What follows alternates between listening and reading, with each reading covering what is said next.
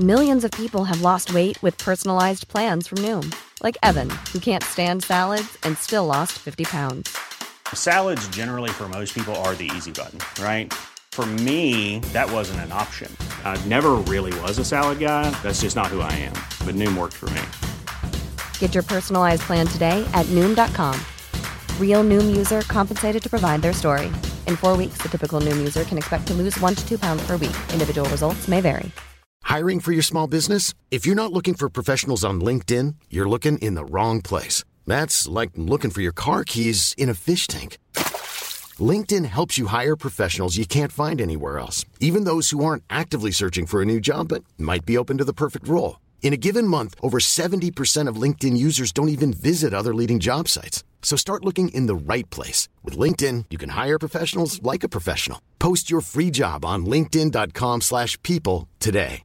Hey, Dave. Yeah, Randy. Since we founded Bombus, we've always said our socks, underwear, and T-shirts are super soft. Any new ideas? Maybe sublimely soft. Or disgustingly cozy. Wait, what? I got it. Bombus. Absurdly comfortable essentials for yourself and for those facing homelessness. Because one purchased equals one donated. Wow, did we just write an ad? Yes. Bombas. Big comfort for everyone. Go to bombas.com slash ACAST and use code ACAST for 20% off your first purchase.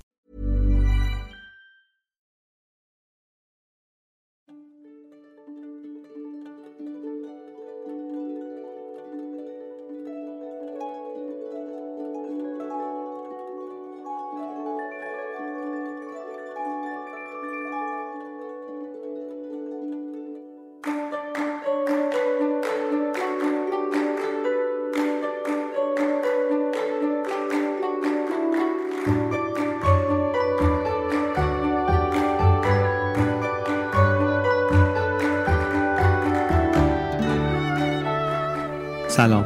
این اپیزود 76 م پادکست بی پلاسه و در بهمن 1400 منتشر میشه.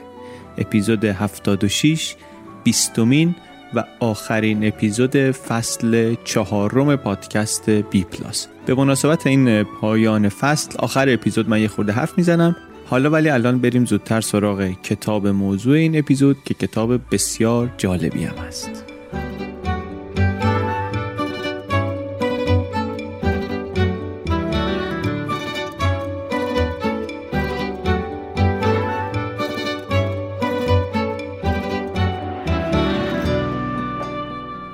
موضوع کتاب این قسمت آشپزیه کتابی خیلی جذاب خیلی آموزنده و خیلی همچین غریب آشناست واسه ما.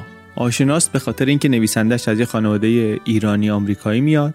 جا به جای کتابش و حرفاش رگه های این آشنایی رو میشه دید چون هرچند که خودش متولد ایران نیست فکر کنم هیچ وقت اصلا ایران نبوده ولی توی خونشون همیشه آشپزی ایرانی می‌شده و با مزه ها و بوهای غذاهای ایرانی بزرگ شده.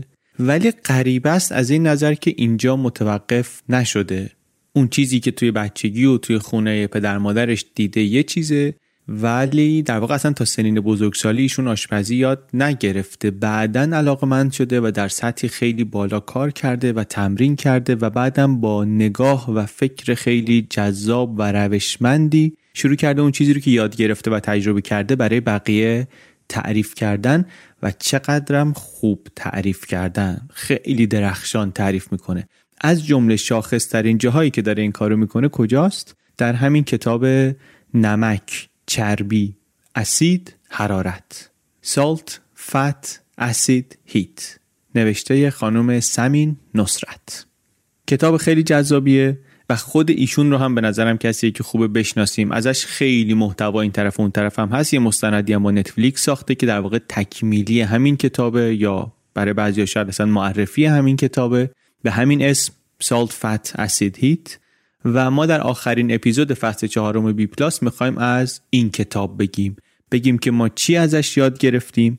چرا فکر می‌کنیم کتاب خوبیه؟ و چرا دوست داریم به همه شما پیشنهاد کنیم که این کتاب رو بخونین؟ یا حداقل ببینین ورق بزنین بررسی کنید ببینید به دردتون می‌خوره یا نمی‌خوره. چقدر خوب میشه که یک ناشری بتونه با رعایت حقوق معلف این کتاب رو به فارسی هم ترجمه و منتشر کنه. فکر می‌کنم که برای بسیاری ترجمه فارسی این کتاب هم بسیار چیز جذابی باشه. الان در زمستان 1400 که ما داریم صحبت می‌کنیم از این کتاب ترجمه فارسی موجود نیست. اپیزود 76 درباره کتاب سالت فت اسید هیت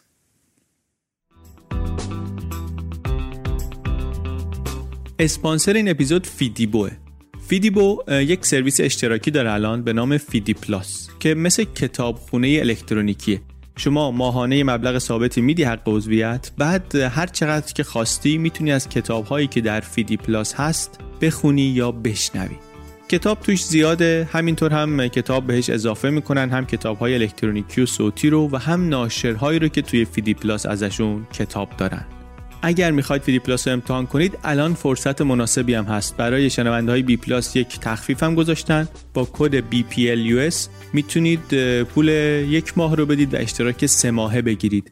هم کتاب الکترونیکی هم کلی مجله هم کتاب های صوتی در فیدی پلاس.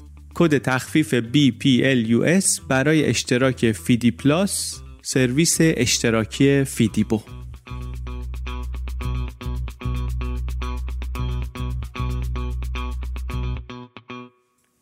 کتاب درباره آشپزیه درباره غذا درست کردنه. یه مسئله گاهی مثلا می‌بینی دنبال یه غذایی هستی می‌خوای بری درستش کنی دنبال دستور غذا میگردی بعد اگه مثلا غذای ایرانی باشه رسیپی فارسی دنبالش باشی که متوجه میشی خب خیلی گرفتاری. به خاطر اینکه کلی از اینا که کپی رو هم دیگه کردن. متنا یکیه. بعد می‌بینی که رسیپی قابل دنبال کردن نیست خیلی وقتا. مثلا یکی میگه اول سرخش کن و یکی میگه اول بپزش یا اندازه گیریاشون دقیق نیست یا توضیحش دقیق نیست. شعله نمیگن کم باشه زیاد باشه چقدر بپزی چقدر سرخ کنی اینا واقعا توش درست توضیح داده نمیشه. شاید اصلا واسه همین آدم گاهی میره دنبال یا بیشتر میره دنبال دستور غذایی که عکس داشته باشه. انقدر رسپی نادقیقه. یا من لازم دارم یه عکسی ببینم یه فیلمی ببینم بتونم حدس بزنم این چی کارش باید کرد. دستور غذای خارجی هم مشکل دیگه ممکنه داشته باشه اگه بهش عادت نداشته باشی. به خاطر اینکه چیزایی داره ممکنه مفهومش رو اصلا ندونی. مثلا برای چی گفته که پیاز و کاراملی کن بردار؟ خب برای چی بردارم؟ چرا همه چی تو هم نریزم؟ سرخ کنم مثلا. نویسنده این کتاب خیلی وعده قشنگی میده. میگه بیا من یه کاری می‌کنم یه چیزی بهت میگم که خودت ماجرای آشپزی رو بفهمی. بفهمی کلا این غذا درست کردن چطوری کار می‌کنه. اینو که بفهمی بعدا دفعه دیگه که رسپی گذاشتی جلوت رسپی باهات حرف می‌زنه. بهت میگه منظور آشپزه چیه. می‌فهمی؟ حالا این دستور این درست اینطور نوشته ولی تو این آشپزخونه من با این وسایل من با این مواد من اینو چطوری باید درستش کرد؟ حالا این می‌خواد نیمرو باشه می‌خواد سس سالاد باشه می‌خواد غذا باشه واسه یه مهمونی پرجمعیت. نویسنده کتاب میگه بیا من اینو بهت یاد میدم. خیلی هم به نظرم وعده جذابیه. به نظرم وعدش رو هم به اندازه کافی پاش هست و چیز خوبی هم تحویل میده آخرش. تجربه شخصی من اینو میگه. حالا شما هم گوش بدید. امیدوارم برای شما هم همینطوری باشه. بعضی وقتا آدما از اینکه آشپزیشون خوب بشه ناامید میشن. به خاطر اینکه رفتن از اینون پرسیدن که شما چطوری آشپزی یاد گرفتی یا چرا مثلا دستپخت این با اون فرق می‌کنه جواب روشنی پیدا نکردن. بهترین جوابی که گرفتن اینه که مثلا باید دقت کنی. این ناامید کننده است دیگه. چون حالا هرچی هم دقت کردم و غذای ما خوب نشد. بعد آدم فکر می‌کنه که یعنی هیچ راهی وجود نداره من بتونم یکم بهتر غذا بپزم. این کتاب میگه که چرا؟ یه راه هست. یه چارچوب فکری هست. اگر از اون زاویه به آشپزی نگاه کنی خیلی چیزا واسط روشن میشه. چارچوب فکری چیه؟ میگه غذا چهار تا پایه داره. میگه یه نقشه اگه واسه غذا خوردن بکشی چهار جهت اصلی داره. نمک چربی اسید حرارت. میگه اینو بفهم بعد این چهارتا رو هم مفهومش رو هم کارکردش رو هم روشهاش و انواعش رو درک کن دید کلیش رو بگیر. بعدا می‌بینی هر رسپی درست کردنش برات ساده تر میشه. این یه جذابیت کتابه این چارچوبو دادن. یه جذابیت دیگه هم اینه که این روشی این طوری که سمین نصرت فکر می‌کنه به آشپزی این یه روشیه که جاهای دیگه هم خیلی می‌تونه به کارمون بیاد. یک روش یک جور فکر کردن یه جور مدل ساختنه که واقعا فقط کارش به اینجا محدود نمیشه. اینم به قول عباس نکته جذابیه از این کتاب. نویسنده کیه؟ نویسنده خانم سمین نصرته. یک سراشپز معروف و خیلی موفق این کتابش خیلی کتاب موفقی بود. منم اصلا با همین کتاب و بعدا که با این کتاب مهمان پادکست های مختلف شده بود اینطوری با ایشون آشنا شدم.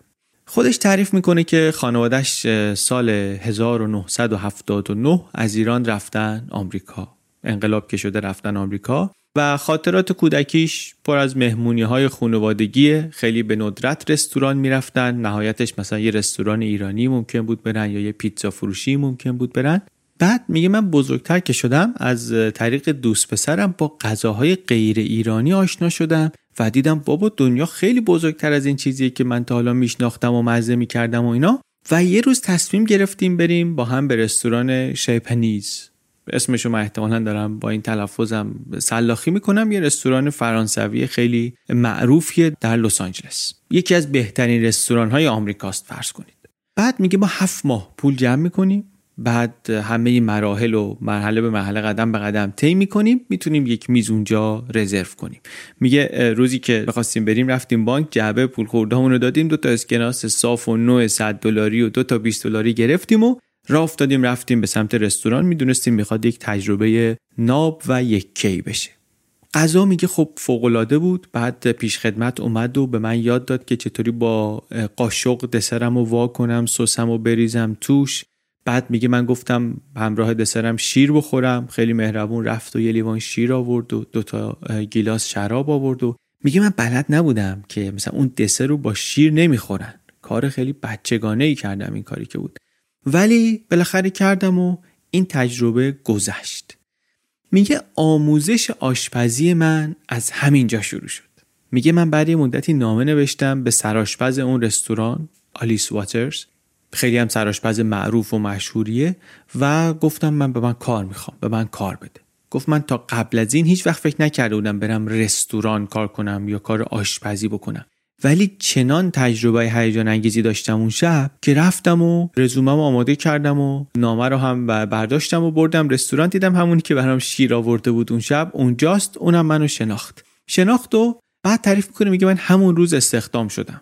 استخدام شدم که دوره کارآموزی رو در اون رستوران شروع کنم. میگه که من اینجا آشنا شدم که تو آشپزخونه چطوری کار می‌کنن. آشپزخونه ای که منوش هر روز عوض میشه.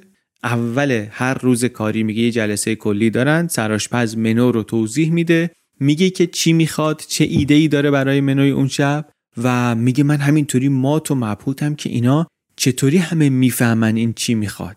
سراشپز یه چیزی رو تصور می‌کنه. اینا از کجا می‌فهمن که چطوری باید بپزنش؟ بعد انقدر دور بودم انقدر غریبه بودم فکر می‌کردم من هیچ وقت سر در نخواهم آورد که اینا چطوری این همه مواد و ادویه ها و سبزیجات و همه رو می‌شناسن. هر چیزی رو که میگه بالاخره هزار جور میشه پخت. اینا چطوری اون ایده پختنی رو انتخاب می‌کنن که به شکل دادن ایده نهایی سراشپزه کمک می‌کنه؟ خیلی میگه علامت سوال تو کلم زیاد بود. اینطوری شروع کردم به کار کردن.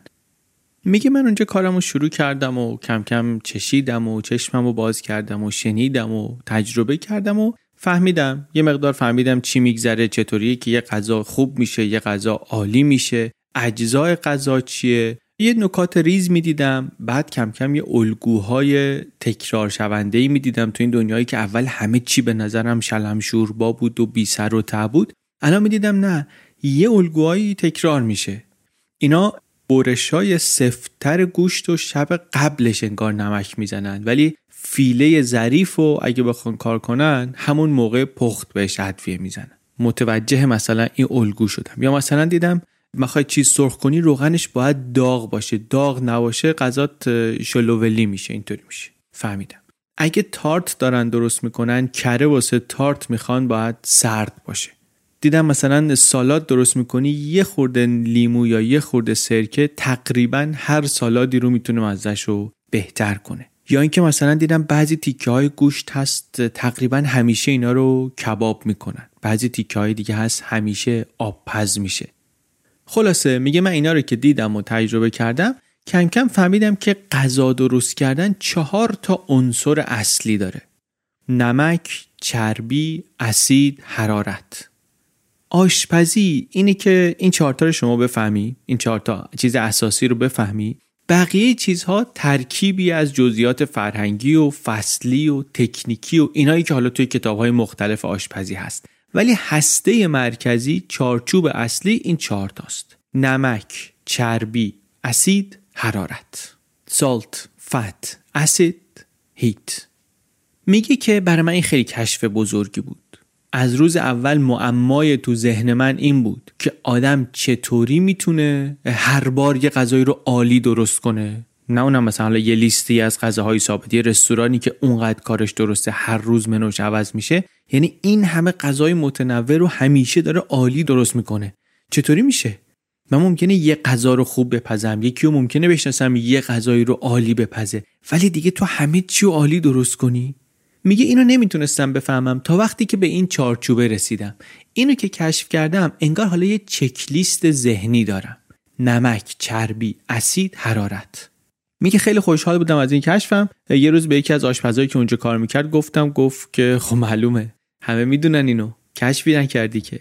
میگه ولی واقعا اینطوری نبود. همه اینو نمی‌دونستن. منم خب می‌دونم هم من نمی‌دونستم اینو. به کسانی هم که گفتم کسی اینطوری بهش فکر نکرده بود. خودش هم میگه من سمین نصرت میگه. میگه من این مدل فکر کردن به آشپزی رو هیچ جا نخونده بودم من هیچکی نشنیده بودم. ولی بعد مثلا یه سرآشپز حرفه‌ای تایید کرد حرفمو گفتم عجب اگه این حرف درسته چطور هیچکی نگفته چطور من اینو جایی اینطوری ندیدم؟ میگه اونجا من تصمیم گرفتم که این درک تازه رو که از آشپزی پیدا کردم بنویسم. ولی خیلی زود فهمیدم که من خیلی راه دارم تا بتونم یه چیزی درباره آشپزی بنویسم. خیلی چیزا باید یاد بگیرم هم درباره آشپزی و هم درباره نوشتن. این شد که 17 سال میگه من رو این ایده کار کردم همینطوری که کار می‌کردم درس می‌دادم کار می‌کردم توضیح می‌دادم همین چیزها رو 17 سالم پخته ترش کردم. کلی این ورون ور رفتم با سنت های مختلف آشپزی آشنا شدم. اینا رو یه مقدارش تو اون مستند نتفلیکس هم نشون میده. تا اینکه رسید به این کتاب.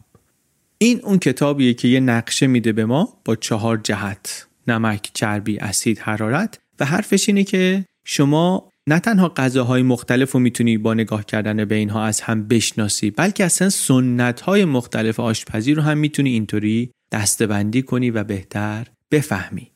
میگه من وقتی دارم آشپزی درس میدم حالا چه آشپزی ایتالیایی چه ایرانی چه فرانسوی چه هندی میگه وقتی می‌بینم که شاگردام این رو می‌گیرن این چارچوب فکر کردن به آشپزی رو که می‌گیرن اعتماد به نفسشون میره بالا. اونجا براشون اولویت بندی تعما روشن میشه. اونجا یاد می‌گیرن که تصمیم ها رو تو مرحله های مختلف آشپزی چطوری بگیرن. اینکه مثلا کیفیت غذات چطوری بهتر بشه این با چارچوب فکری به دست میاد دیگه. این کتاب هم همینو یاد میده. یعنی آشپزی یاد میده. این غذا یا اون غذا رو درست کردن رو یاد نمیده. بر همین کتاب آشپزی جالبیه. کتاب آشپزی خاصیه. یک ویژگی دیگه این کتاب اینه که عکس نداره. اینطوری نیست که همش عکس غذا و اینا توش باشه. به جای عکس تصویر سازی داره. تصویر سازی بامزه ای هم داره.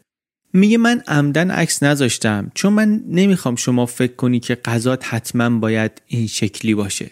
شکل غذای شما بستگی داره به شرایط خودت، خونت، آشپزخونت، وسایلت، مواد اولیت. من نمی‌خوام که به شما یاد بدم مثل من آشپزی کنی. من می‌خوام یاد بدم شما اونطوری که دوست داری آشپزی کنی. یه چیزی درست کنی که دقیقا همونی در بیاد که می‌خواستی. این خیلی فرق می‌کنه با اینکه مثلا بهترین باقالی پلو رو درست کنی. نه من می‌خوام یه کاری کنی که باقالی پلوت بشه همون باقالی پلویی که خودت خیلی دو. همونی که می‌خوای بتونی در بیاری. این تسلط به تکنیک و ابزار لازم داره یه سری آزمایش هم توی بخشایی از کتاب داره تو اون آزمایش هم اگه دقت کنیم می‌بینیم که دستور طبخ غذا یاد نمیده باز دوباره هدفش آشپزی یاد دادنه. مثلا می‌خواد یاد بده که نمک روی بافت گوشت چه تأثیری می‌ذاره. میگه شما می‌تونید چند بار آزمایش کنید دو تا تیکه گوشت رو کنار هم بپزین مدل نمک زدنشون رو متفاوت بگیرید. بعد ببینید چی میشه. به جفتش نمک بزنید ولی در زمانهای مختلف نمک بزنید. اینا متغیرایی که ما گاهی اصلا بهش توجه نمی کنیم فکر می‌کنیم خب گوشت و نمک می‌زنیم دیگه. فوقش مثلا شما میگی دو قاشق منم همون دو قاشق رو می‌زنم. فکر می‌کنیم که این متغیر رو داریم ثابت نگه میداریم. در حالی که نویسنده میگه بجز نقطه جوش آب که تقریبا همیشه ثابته هیچ چیز دیگری در دو تا آشپزخانه مختلف یکی نیست. دو تا آشپزخونه که سهله. توی یه آشپزخونه هم امروز با دیروز فرق می‌کنه شرایط.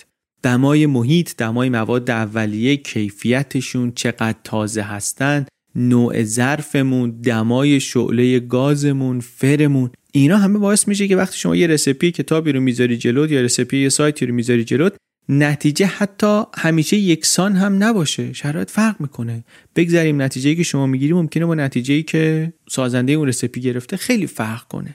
یه بار اصلا ممکنه خوب در بیاد یه بار ممکنه به اون خوبی نشه. یعنی دستور تبخی که جلوی ما میاد دستور غذایی که ما می‌بینیم جایی پیدا می‌کنیم یه راهنمای کلی نقشه گنج نیست که قدم به قدم باید دنبالش بری.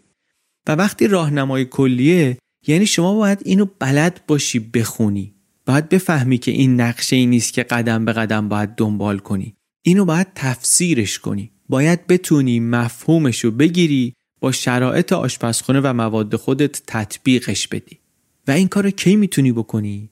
وقتی که اون درک کلی رو اون چارچوب اولیه رو داشته باشی. برای اینه که این کتاب انقدر مفیده.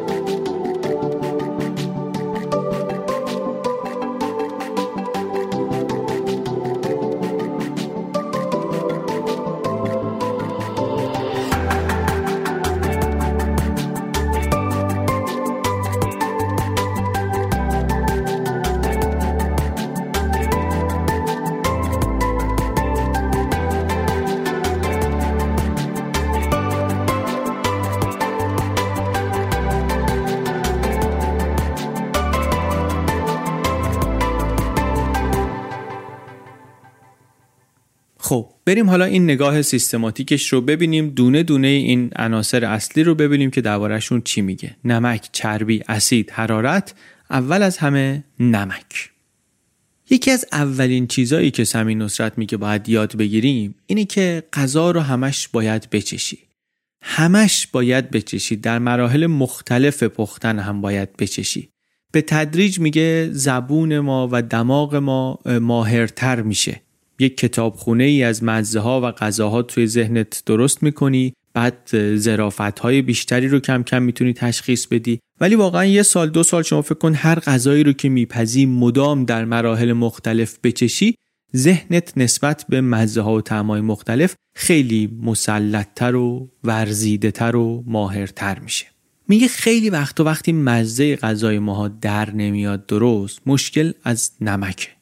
قضیه فقط این نیست که یکم نمک بریزیم رو غذا درست بشه. اصلا شما باید بفهمی که نمک با مواد غذایی چه می‌کنه با چشایی من و شما چه می‌کنه که متوجه بشی چطوری باید نمک بزنی کی نمک بزنی و چه نمکی بزنی. اینا هر ستاش مهمه. چطور کی و چه نمکی نمک یک ماده معدنی که بدن ما خیلی نمی‌تونه ذخیره کنه. واسه همین مدام باید بگیریمش. برای همین هم هست که مزه نمک رو دوست داریم چون میخوایمش لازمش داریم. کار اصلی که نمک در غذا می‌کنه کار اصلیش اینه که مزه ها رو تشدید می‌کنه. البته بافت غذا رو هم مثلا تغییر میده کار دیگه هم می‌کنه ولی تقریبا ما هر تصمیمی که درباره نمک می‌گیریم به خاطر اینه که می‌خوایم طعم غذا رو عمیق تر کنیم می‌خوایم تقویتش کنیم.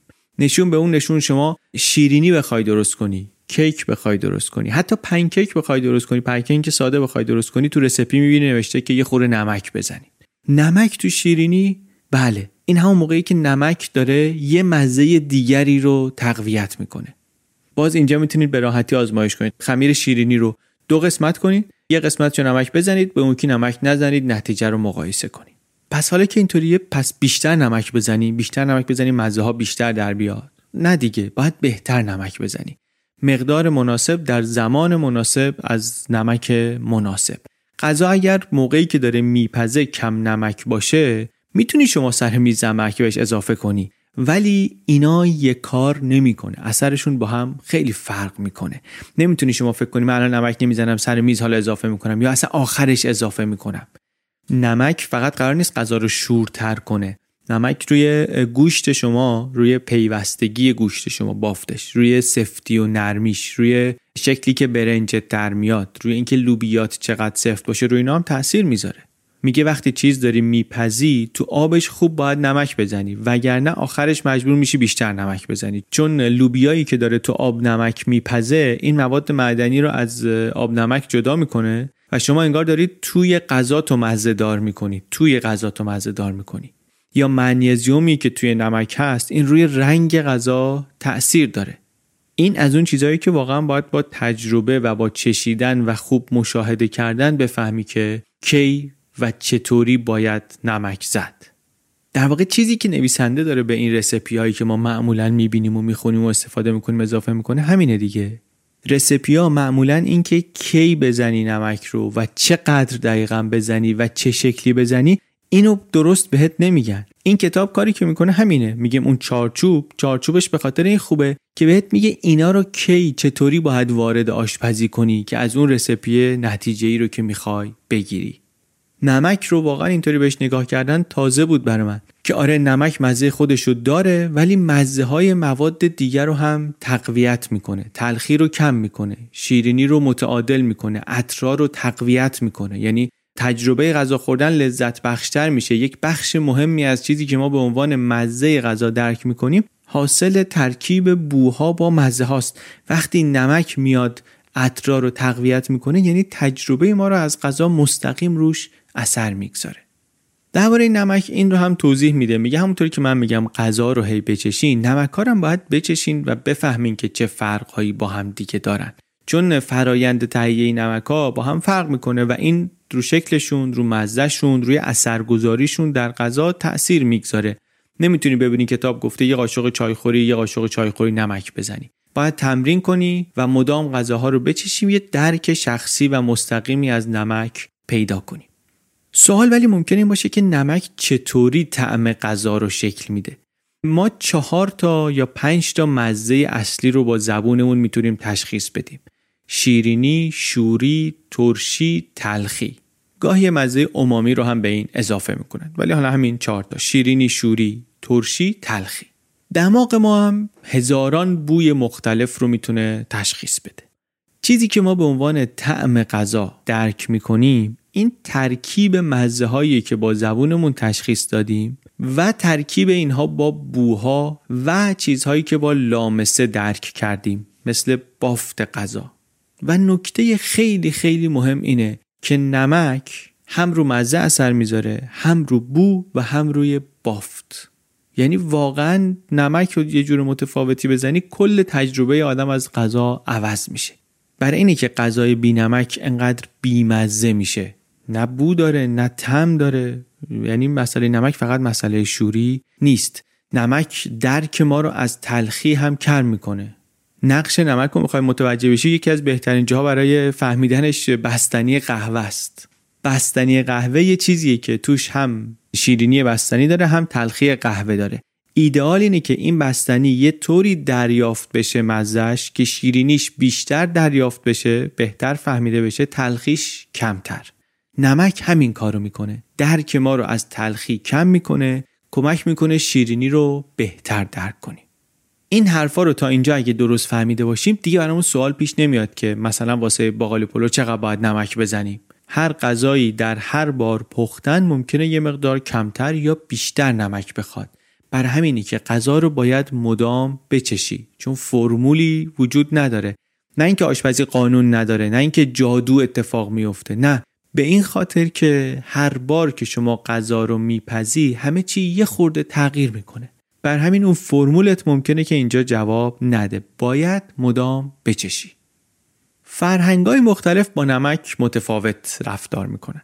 بعضیا کمتر نمک می‌زنن بعضیا بیشتر. در فرانسه خمیر نون رو میگه خوب نمک می‌زنن ولی بخشای دیگه غذا رو کمتر نمک می‌زنن. ترکیبش یک تعادلی پیدا می‌کنه. ژاپن میگه برنج و نمک نمی‌زنن. گوشت و ماهی و سبزیجاتی رو که باهاش می‌خورن خیلی نمکیه. یعنی قانون صفر و یک نیست. هر فرهنگی برای هر غذایی یه راه حلی درست کرده. کتابم یک نمودارهای خیلی جالبی کشیده هم برای نمک هم برای اون اسید و چربی و حرارت. و نشون میده که فرهنگای مختلف از این عنصره چطوری استفاده می‌کنن. ایتالیایی‌ها مثلا با نمک چطوری رفتار می‌کنن؟ ژاپنیا چطوری رفتار می‌کنن؟ اینم خیلی چیز مفیدیه. از چیزهای به یاد موندنی کتاب بود برای من. چون که باعث میشه که خصوصیت های کلی آشپزی ایتالیایی و ژاپنی مثلا سریعتر و بهتر تو ذهنمون شکل بگیره و بشینه. بجز این اینکه ما چطوری از نمک استفاده کنیم من باعث میشه نتیجه کار فرق کنه. بعضی از مواد لازم دارن که اجازه بدیم نمک بره به خوردشون بره وارد عمقشون بشه. بعضی های دیگه نه. همین به سطحشون برسه کافیه. برای همین هم هست که مهمه که کی و چطوری نمک بزنیم. مفصل توضیح میده که مثلا مرغ و اگه یه مدت قبل از پخت نمک بزنی اثرش چیه؟ اثر خوبی داره. یا توضیح میده که چرا ماهی رو نباید باهاش این کارو بکنی. میگه ماده غذایی رو وقتی شما نمک می‌زنی به تدریج میره تو بافتش. یعنی همونطوری که گفتیم مزه و عطر و همه اینا آره ولی آب رو هم از بافتش خارج می‌کنه. این کار یه مقدار زمان هم لازم داره. بر همین آشپزا گوشتا رو خیلی وقتا میان یه روز قبل نمک می‌زنن که برای روز بعد آماده باشه. از طرف دیگه خب آب داره از غذا خارج می‌کنه. بعضیا میگن غذا سفت میشه. ولی نکته اینه اگر به نمک به اندازه کافی زمان بدی هم آب غذا رو بیرون می‌کشه. هم رو بافت پروتئینا اثر می‌ذاره. یعنی کاری می‌کنه در عمل آب بیشتری نگه داره غذا. یعنی گوشت نرمترم میشه. خیلی مفصل توضیح میده کتاب که روی هر دسته از مواد غذایی گوشت، سبزیجات، حبوبات، مواد نشاسته‌ای نمک چه تأثیری می‌ذاره و اگه چی می‌خوایم چه کار بکنیم بهتره و چه کار نکنیم بهتره. یا مثلا درباره لایه های نمک صحبت می‌کنه. میگه ما یه بار به کل غذا نمک نمی‌زنیم. ممکنه انواع مختلفی از نمک به شکلهای مختلف در مراحل مختلف غذا استفاده بشه. یه پاستای ساده در دو یا سه مرحله نمک می‌گیره. آبی که داری توش پاستا رو میپزی نمک می‌گیره. سوسی که داری میریزی روش نمک می‌گیره. پنیرم که داری میریزی تش اونم که خوب نمک. باید میگه دقت کنیم که هر کدوم از این نمک ها هر کدوم از این مرحله ها چطوری همدیگر رو کامل می‌کنن. این لایه لایه بودن هم بازی چیزی که تو نمک هست توی عنصرهای دیگه هم هست. وقتی یه عنصر اسیدی یا چربی به غذا اضافه می‌کنیم باید حواسمون باشه که با بقیه مراحل دیگه اسید مثلا یا چربی و با مواد دیگه اینا چطوری به یک تعادل می‌رسن. خیلی توصیه های اینطوری ریزریز و راهنمایی و اینا هم به جز این چارچوب کلی توی کتاب زیاد داره. اینم بازی که چیزایی که خوندنش رو خیلی مفید و جذاب می‌کنه. این قصه نمک. حالا خیلی خلاصش رو گفتیم کتاب بیشتر گفته. قشنگ میگه چندین تصمیم درباره نمک باید بگیریم و راهنمایایی داده. یه جدولم از جمله داده یه نمودار داده که میگه چه موادی رو مثلا کی باید نمک زد. خیلی کمک می‌کنه که این تصمیم ها رو بهتر و درستتر بگیریم. ولی حالا بریم سراغ عنصر دوم چربی.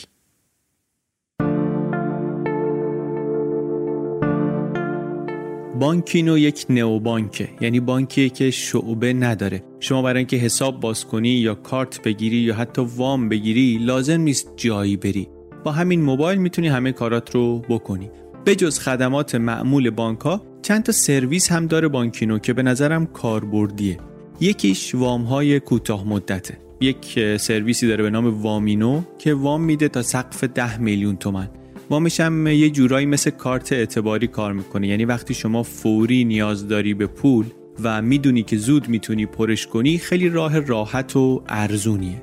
یا مثلا سرویس دیگری داره سرویس سرمایه گذاری که باز با همین موبایل راحت می‌تونی پول رو منتقل کنی به صندوق های درآمد ثابت. که صندوقهایی که معمولا سودش هم از سود سپرده های بانکی بالاتره. شرایط سرویس هاشون رو مزیتاش رو توی سایتشون ببینید. اسپانسر این اپیزود نئوبانک بانکینو تحت لیسانس بانک خاورمیانه.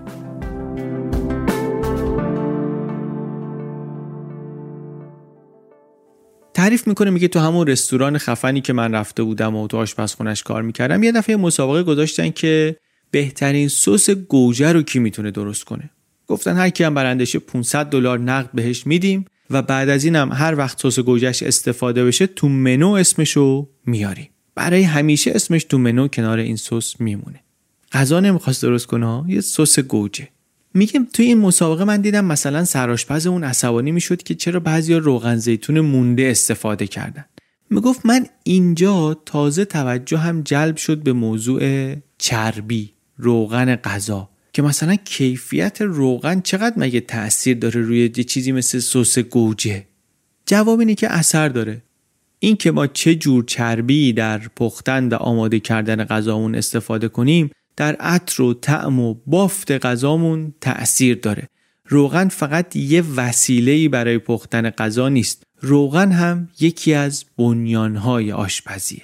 هر منطقه هم هر فرهنگ آشپزی هم معمولا یه استفاده های خاصی می‌کنه از چربی. از یه چربی های خاصی هم استفاده می‌کنه. مثلا میگیم در ایتالیا در شمال ایتالیا که دامداری گسترده تره بیشتر کره و پنیر چرب و اینا استفاده میشه.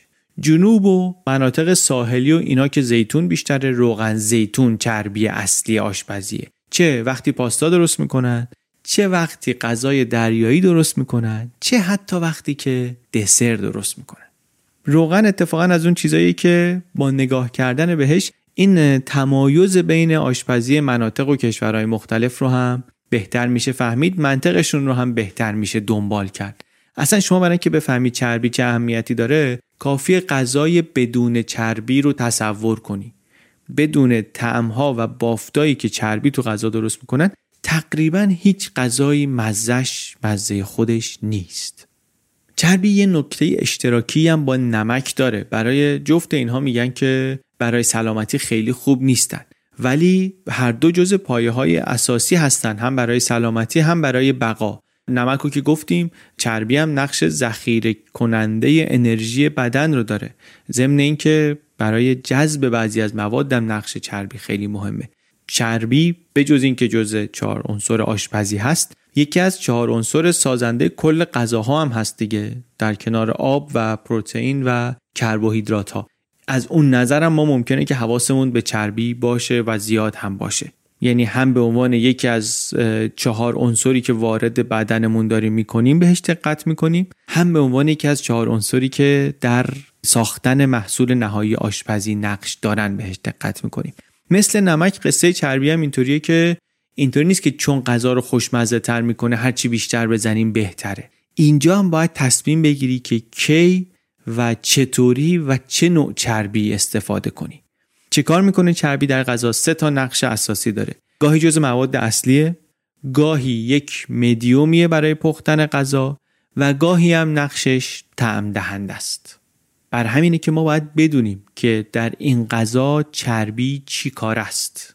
مدیوم پختن غذاست یا جز مواد اصلیه یا اینکه نه اصلا فقط به عنوان تعم دهنده داره استفاده میشه. وقتی میگیم چربی یکی از مواد اصلیه معمولا تعمها رو هم غنیتر می‌کنه. هم تعمها رو غنیتر می‌کنه هم بافت غذا رو درست می‌کنه. چربی توی کباب کباب کوبیده می‌تونه یه کاری کنه که نرم و آبدار بشه. کباب کوبیده یا برگر چربی می‌تونه این کار رو باهاشون بکنه دیگه. یا چربی که توی نون و شیرینی هست بافت غذا رو درست می‌کنه. یعنی چی؟ یعنی اینکه کاری می‌کنه که خمیر شیرینی به جای که بره سمت اینکه نون بشه ترد و شکننده از آب در بیاد. اینا وقتی که چربی یکی از مواد اصلی غذاست. چربی گاهی هم می‌تونه مدیوم طبخ غذا باشه. چون چربی می‌تونه دماهای بالا رو تحمل کنه می‌تونه بیاد و بین ماده و حرارت قرار بگیره و دمای سطح مواد غذایی رو هم اجازه بده که بره بالا. اون وقت اون سطح بیرونیش ترد بشه اونطوری برشته بشه. یعنی چی این حرف؟ یعنی شما اگه غذای کریسپی می‌خوای درست کنی اون برشتگیه رو اون خشکی تردی سطحش رو می‌خوای بدون روغن نمیشه. چون برای اون ترد شدن دمای سطح سیب زمینی باید از یه حدی بره بالاتر و دمای سطح سیب زمینی با چسبیدن به کف ماهیتابه نمی‌تونه به اون برسه. روغن لازمه اون واسطه لازمه. دمای روغن از دمای ظرف می‌تونه بیشتر بشه و دمای سطح غذا رو هم بیشتر کنه. برای همینه که سیب زمینی رو مایتابه برشته نمیشه روغن می‌خواد. خب این خیلی مطلب ساده ولی من نمی‌دونستم. تا وقتی که اینو نخونده بودم اینجا نمی‌دونستم اینطوری بهش فکر نکرده بودم. اینم پس نقش دومیه که چربی می‌تونه داشته باشه. می‌تونه جز مواد اصلی غذا نباشه ولی یک وسیله ای باشه یک واسطه ای باشه برای طبخ غذا. گاهی هم ممکنه که نه اصلا نقش چربی تعم دهنده باشه. مثلا روغن کنجد به عنوان تعم دهنده میشه ازش استفاده کرد. مثل ادویه یا روغن زیتون هم به عنوان تعم دهنده استفاده میشه دیگه. ما برای اینکه ببینیم با چربی غذا چه می‌خوایم بکنیم اول باید ببینیم که نقشش چیه توی غذا. این آیا میاد مواد غذا رو با هم ترکیب می‌کنه؟ اگه اینطوریه جز مواد اصلی غذاست. اگه که نه دنبال اینه که مثلا ترد کنه یا نرم کنه یا مثلا باید داغ بشه تا غذا رو بپزه از این کارها داره. اگه اینطوریه نقشش نقش واسط است مدیومه آیا در طعم غذا نقشی داره؟ اگه در طعم غذا نقش داره و اولش اضافه میشه ماده اصلیه. اگه در طعم غذا نقش داره ولی آخراش اضافه میشه مثل ادویه ها مثلا اضافه میشه و اینا طعم دهنده است فقط. با مزه غذا چیکار می‌کنه چربی؟ چربی حامل طعم هاست. چربی ها خودشون مزه خودشون رو هم دارن ولی کلا عطرها رو می‌تونن بهتر منتقل کنن. و برای همینم غیر مستقیم روی درک ما از مزه غذا اثر می‌ذارن ضمن اینکه زبون رو هم میپوشونن و اجازه میدن که مواد تعمدار غذا هم بیشتر و هم طولانی تر با گیرنده های مزه تماس داشته باشند. اینطوری تجربه ما از طعم غذا غنیتر میشه. شما الان ممکنه این سه خط رو شنیده باشی یعنی چی؟ تجربه ما از طعم غذا غنیتر میشه یعنی چی؟ میگه آزمایش کنین. میگه دو تا حبه سیر بردارین. یکی رو بذارین تو چند قطره آب حرارتش بدین. یکی رو بذارین تو چند قطره روغن زیتون حرارت بدین. بعد میگه از اون آبه و از اون روغنه بچشین. ببین طعم سیر تو کدومش بیشتره؟ طعم سیر در روغن خیلی بیشتره خیلی قوی تره چرا؟ چون روغن طعمها رو تقویت می‌کنه و راحتتر منتقل می‌کنه. به جز این اینم هست که وقتی که سرخ می‌کنیم غذا رو اون برشته می‌کنیم سطح مواد رو خب اینم خودش کلی طعم و مزه تازه به غذا اضافه می‌کنه.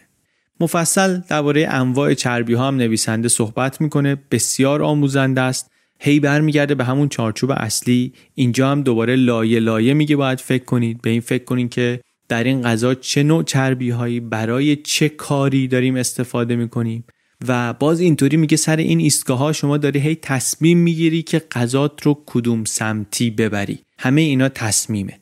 و خب باید با چشم باز بگیریم دیگه. مثل همه تصمیم های دیگه. وقتی بیشتر بدونیم بهتر می‌گیریم. به هر حال این تصمیم ها داره در آشپزی گرفته میشه. چه ما بدونیم چه ندونیم. یک نمودار خیلی جالبم داره. سنت های آشپزی کشورهای مختلف رو بر اساس نوع استفادهشون از چربی ها دستبندی می‌کنه. Word of Fat. این نمودار هم خیلی جالبه. مشابه این نمودار برای عناصر دیگه هم داده. واقعا اینا رو هم نگاه کنیم در تکمیل این نگاه بسیار بسیار کمک کنند است.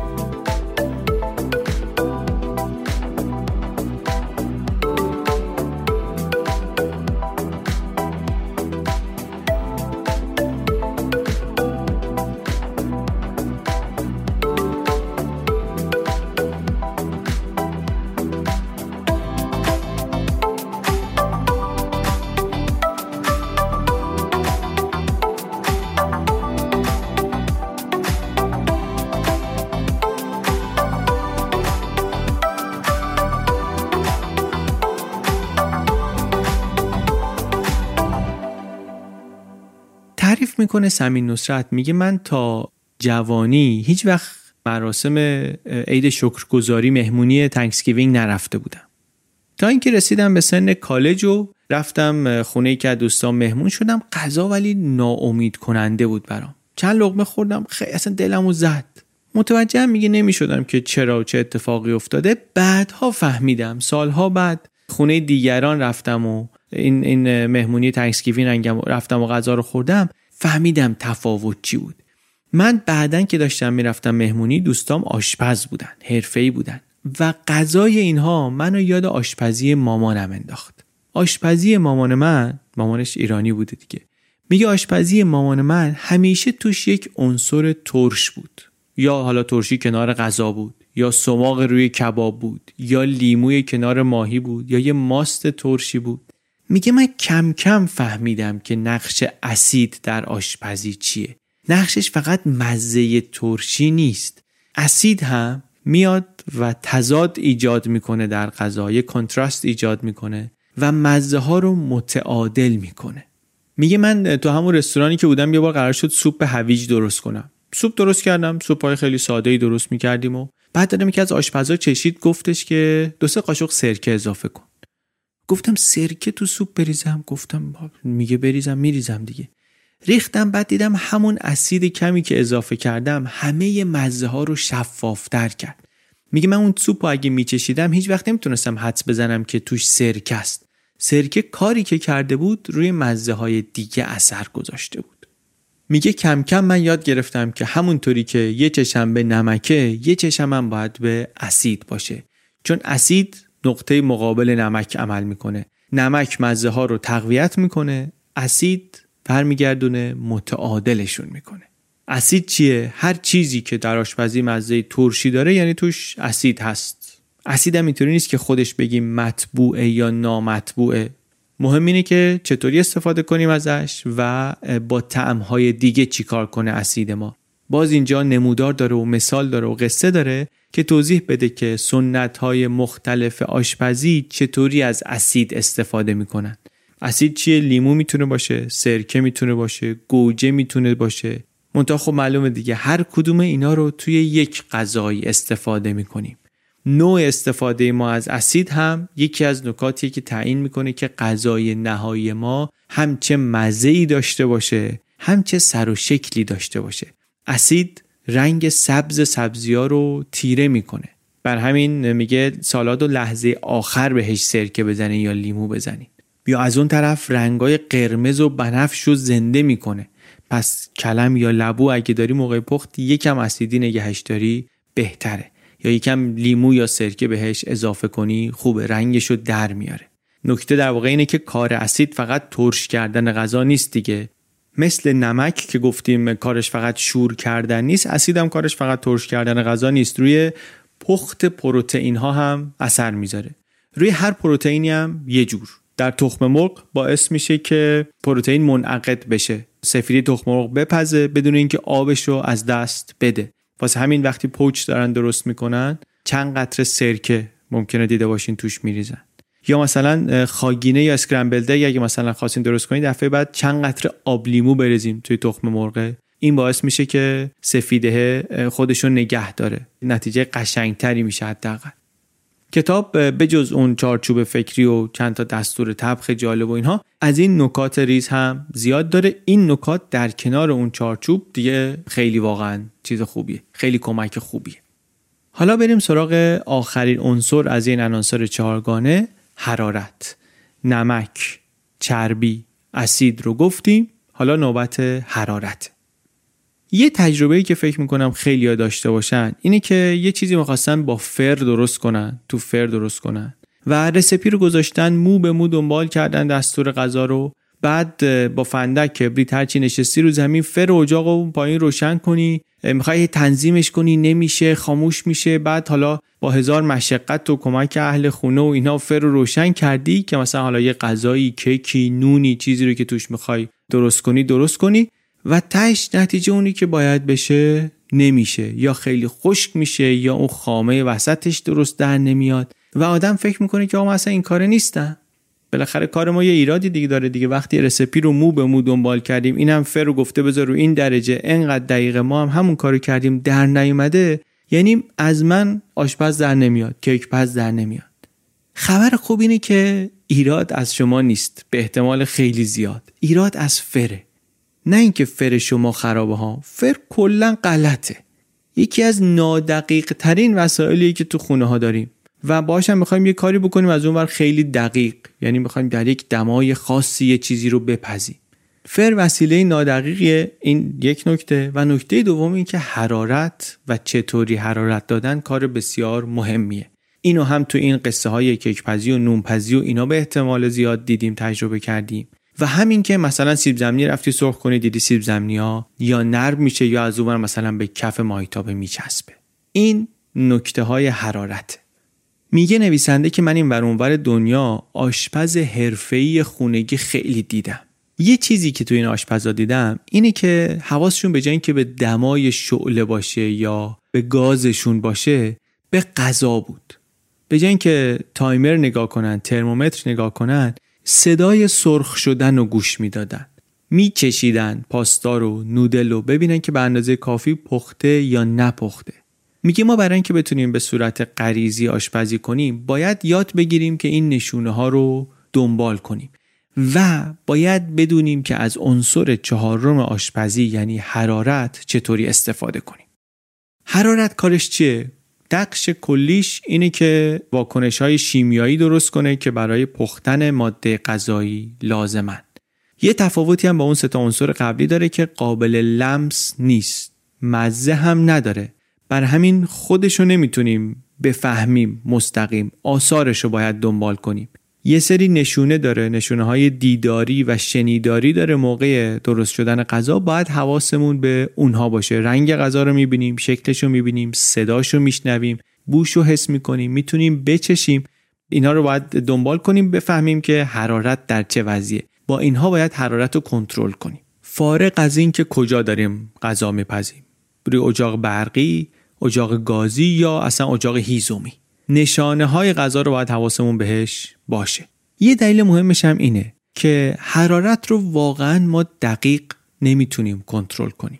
حتی بهترین اجاق ها بهترین فرها کالیبره هم که باشن خطا دارن. یعنی اون عدد و رقمی که نشون میدن اگه نشون بدن اون یک راهنمای کلیه در بهترین حالت. حرارت می‌خوای ببینی درسته یا نه باید نشونه هاش رو دنبال کنی. و مثل سه عنصر قبلی اینجا هم اولین قدم برای اینکه به نتیجه دلخواه برسیم چیه؟ اینه که اصلا بدونیم دنبال چی هستیم. نتیجه نهایی ما چی باید باشه. اول اپیزود گفتیم تو رستوران سمین نصرت می‌گفت من نمیفهمیدم سراشپزه توضیح میده. اینا چطوری می‌فهمن منظورش چیه؟ وقتی داره منوی اون شب و توضیح میده. اینجا یکی از سرنخهای خیلی مهم رو میشه توضیح داد. شما این غذا رو می‌خوای خشک باشه ترد باشه نرم باشه کاراملی باشه مرتوب باشه چی می‌خوای ازش؟ این که چی می‌خوای ازش مشخص می‌کنه که از حرارت چطور باید استفاده کنی. یه جور انگار باید مهندسی معکوس کنی. مثلا شما یه پوره سیب زمینی می‌خوای با طعم قوی. میگی بسیار خوب. از آخر شروع کنیم قدم به قدم بریم عقب. سیب زمینی رو باید با کره نرمش کنیم و باید بچشیم برای اینکه مقدار نمکش درست باشه. برای اینکه برسیم به این مرحله قبلش چیکار باید بکنیم؟ باید در آب نمک جوشونده باشیم سیب زمینی ها رو. بسیار خوب. قبلش باید چیکار کنیم؟ باید سیب زمینی ها رو پوست بکنیم باید خورد کنیم. خب پس این رسپی خیلی ساده شد دیگه. خیلی خیلی ساده بود این البته. ولی روش اینه روش مهندسی معکوسه. اون چیزی که در آخر می‌خوای قدم به قدم باید بیای برسی به اون چیزی که اول هست. حالا مثلا یه خورده پیچیده تر فرض کن شما می‌خوای سیب زمینی سرخ کرده داشته باشی. سیب زمینی سرخ کرده ای که بیرونش طلایی خشکه و توش نرمه. آخرین مرحله چیه؟ آخرین قدم اینه که یه مایتابه داغ داشته باشی سیب زمینی رو توش سرخ کنی که برسی به اون خشکی و تردی. برای اینکه به این مرحله برسی چیکار باید بکنی؟ یه کار باید بکنی که توی سیب زمینی ها نرم بشه. پس در آب نمک باید سیب زمینی ها رو بجوشونیم. برای اینکه به این مرحله برسیم چیکار باید بکنیم؟ باید سیب زمینی ها رو پوست بکنیم و خورد کنیم. مثلا این هم شد یه رسپی ساده دیگه. حالا همین رسپی ساده رو نگاه کنیم. نوع استفاده از حرارت همینجا هم معلومه. حرارت نسبتا ملایمی می‌خوایم برای اینکه سیب زمینی ها رو بپزیم و نرم کنیم. پس اینا رو ملایم در آب میجوشونیم. بعد در مرحله بعدی حرارت شدید می‌خوایم برای اینکه بیرونشون رو طلایی کنیم و ترد کنیم. خیلی ساده است. این دیگه خیلی بدیهیه. ولی روش فکر کردن کلی نویسنده رو به آشپزی می‌بینی؟ این روش کلیه که کار رو را میندازه با اون روش کلیه که میشه از دنیای بزرگ آشپزی خورده سر در آورد. هدفی نیست که ما چند تا غذای ثابت رو بتونیم خوب بپزیم که خودش هم البته کار خیلی خیلی خفنی اگه بتونیم بکنیم. ولی هدف اینه که ما بتونیم هر غذایی رو که تصور می‌کنیم خوب بپزیم و اصلا یاد بگیریم که غذای خوب چه جور مزه می‌تونه داشته باشه و اگه یه چیزی رو بخوایم چه تصمیمایی باید بگیریم چه قدمایی باید برداریم که به اون برسیم. این این شکلی به آشپزی فکر کردن و نگاه کردن یه نگاه تازه بود. خیلی برای من جذاب بود این کتاب. سمین نصرت خودش پر از راهنمایی های مفید و جزئیاتی که حالا اینجا که نمیشه گفت هیچی کتابش هم کتاب خیلی مفصلیه و حتی با یه بار خوندن کتابم نمیشه یادش گرفت. مدام خودش هم میگه باید اینها رو امتحان کنید آشپزی کنیم بچشیم. به تدریج کتابخونه ذهنیمون رو از مزه ها و اشتباه ها و موفقیت های خودمون غنی و غنی تر کنیم. کتاب خیلی جذابیه. واقعا فقط کتاب آشپزی نیست. کتاب برای ما خاطرهای آشنای دیگه هم داره چون ارجاهای زیادی داره به آشپزی ایرانی. در واقع خیلی اشاره می‌کنه سمین به آشپزی مامانش یا به مهمونی های ایرانی به غذاهای ایرانی و یه جذابیت دیگه هم اینه که خیلی بامزه نوشته. مدل حرف مدل نوشتنش هم مثل مدل حرف زدنش خیلی بامزه و شیرینه. به نظرم این هم در اثرگذار شدن خودش و کتابش خیلی خیلی مؤثر بوده. بجز همه اینا این نگاه نظاممند و سیستماتیک به یه موضوعی داشتن خودش یه چیز جالبیه. مخصوصا وقتی یه چیزی رو می‌خوایم یاد بگیریم می‌خوایم اوریگامی یاد بگیریم می‌خوایم یه سازی یاد بگیریم می‌خوایم درباره ورزش یه چیزایی یاد بگیریم که مثلا تمرین ورزشیمون رو بهتر کنیم نون بپزیم غذا درست کنیم یا خیلی مهارت های دیگر رو می‌خوایم یاد بگیریم. این نگاه نظاممند و سیستماتیک داشتن اصلا روش جالبی خودش. کمک می‌کنه شما یه چارچوبی یه کلیاتی رو یاد بگیری. بعدا چون اینو بلدی و می‌فهمی می‌تونی شرایط خاص خودت و شرایط محلی خودت و شرایط ویژه خودت رو هم روش اعمال کنی و بفهمی که با چی می‌تونی بازی کنی چیا رو می‌تونی بالا پایین کنی. یک احساس کنترل بیشتری به آدم میده و به نظرم فراتر از اینکه این کتاب برای آشپزی یاد گرفتن و اینا و اینا خوبه توی اون سطح هم کتاب خوبیه به خاطر اینکه یادمون میده چطوری چیز یاد بگیریم. اینم واقعا خودش الماسیه دیگه. اینکه ما چیز یاد گرفتن رو یاد بگیریم.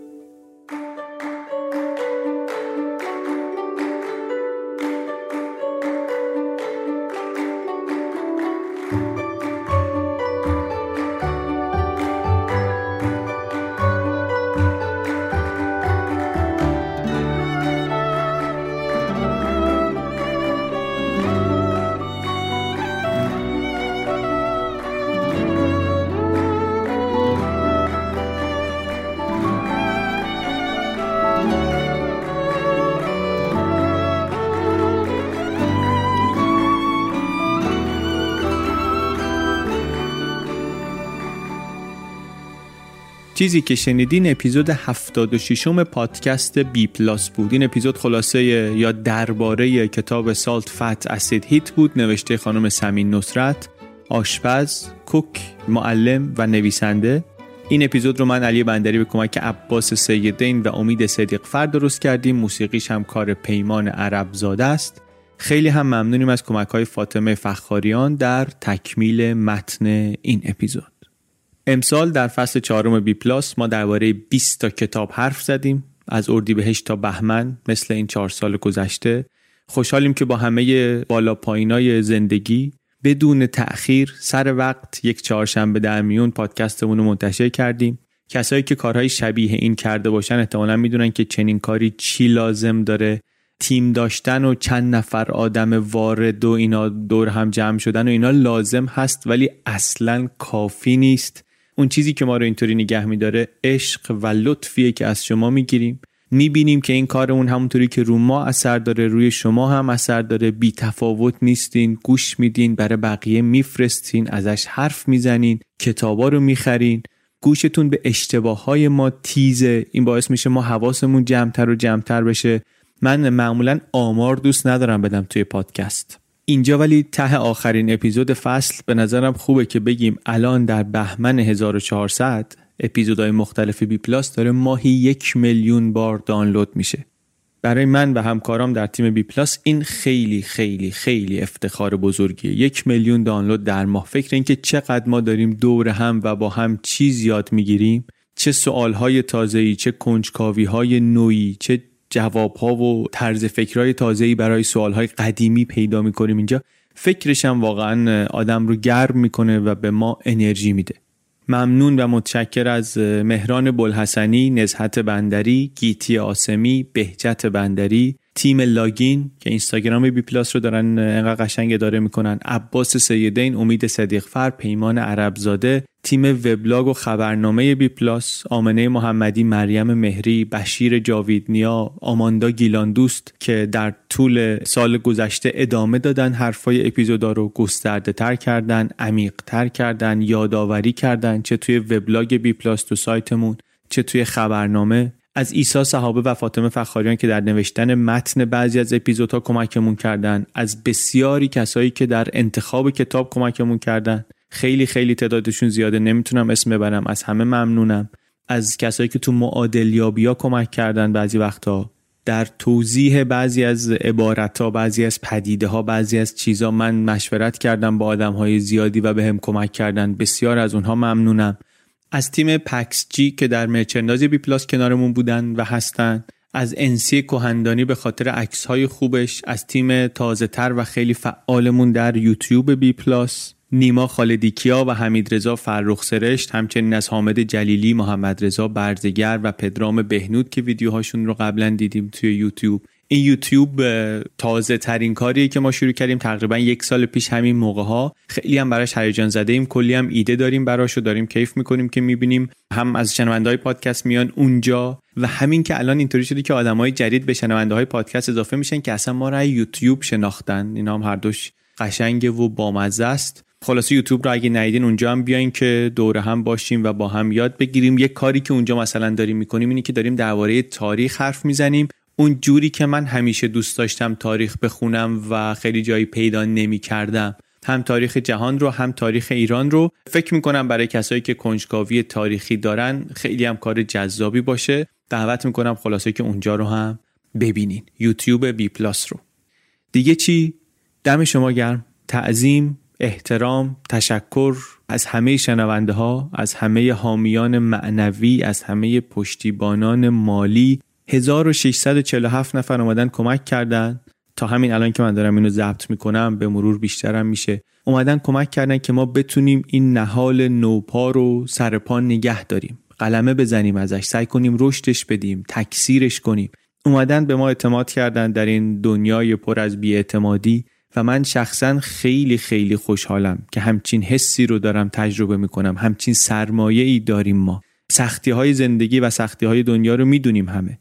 اما برای من و برای همکارام این مدال افتخاره که 1647 نفر توی همین دنیا در همین سال 1400 در همین سال 2021 بدون چشم داشت بدون اینکه حتی اسمشون جایی اعلام بشه اومدن و به ما گفتن که ما هستیم. پول گذاشتن رو میز گفتن که ما هستیم پشتیبانی می‌کنیم از شما و واقعا واقعا کارشون احترام برانگیز و بسیار بسیار انرژی بخشه. خیلی خیلی روحیه دهنده است. دمتون گرم. مرسی که پشتیبانی می‌کنید. بالاتر از اون خیلی خیلی ممنون که میشنوین. ما ممنون همتون هستیم. بزرگترین کمک به ما همچنان و همیشه شنیدن پادکسته و پیشنهاد کردنشه به دیگران. دمتون گرم که این رو از ما دریغ نکردین و نمی‌کنین و امیدوارم که ما هم شایسته این اعتماد شما باشیم و بمونیم. خیلی خوشحالیم که در این فصل چهارم با انتشارات مختلف کار کردیم هم با انتشاراتی که قبلا کار کرده بودیم هم با همکارهای جدید از دنیای نشر کار کردیم. با کتاب فروشی های آنلاین و آفلاین همکاری داشتیم. کار برای شما راحت تر شد که برید یه جاهای همه کتاب های بی پلاس رو داشته باشن بتونید بخرید. از همه اسپانسرای این فصل ممنونیم. واقعیتش اینه که خیلی چیزا باید درست کار کنه که کار اینطوری پیش بره. اسپانسرای بخش مهمی از این کار هستند نه اینکه کار ما بینقصه میگم اینطوری باید پیش بره. کار ما پر از ایراده و قشنگیش هم همینه که همه داریم با هم کار می‌کنیم که ایرادهاش رو کم کنیم و دوامش رو زیاد کنیم. و امیدوارم که روی همین ریل بمونیم دنبال با دوام تر کردنش و کمتر کردن ایرادهاش باشیم در فصل بعد و فصلهای آینده هم. ممنون از شما ممنون از اسپانسرهای این اپیزود فیدیبو و بانکینو. ما یک چهارشنبه در میون خلاصه کتاب تعریف کردیم در طول امسال در بی پلاس از پادکست های چنل بی فعلا میریم چند ماه کتاب بخونیم خودمون رو جمع جور کنیم برنامه رو میزون کنیم و از اردی بهشت 1401 دوباره با فصل 5 بی پلاس برگردیم و یک چهارشنبه در میون دوباره خلاصه کتاب تعریف کنیم. تا اون موقع یوتیوب بی پلاس رو دریابید سایت بی پلاس رو دریابید اینستاگرام ما رو ببینید اونجاها فعال هستیم و فعال خواهیم بود. مواظب خودتون هم باشید. ارادتمند.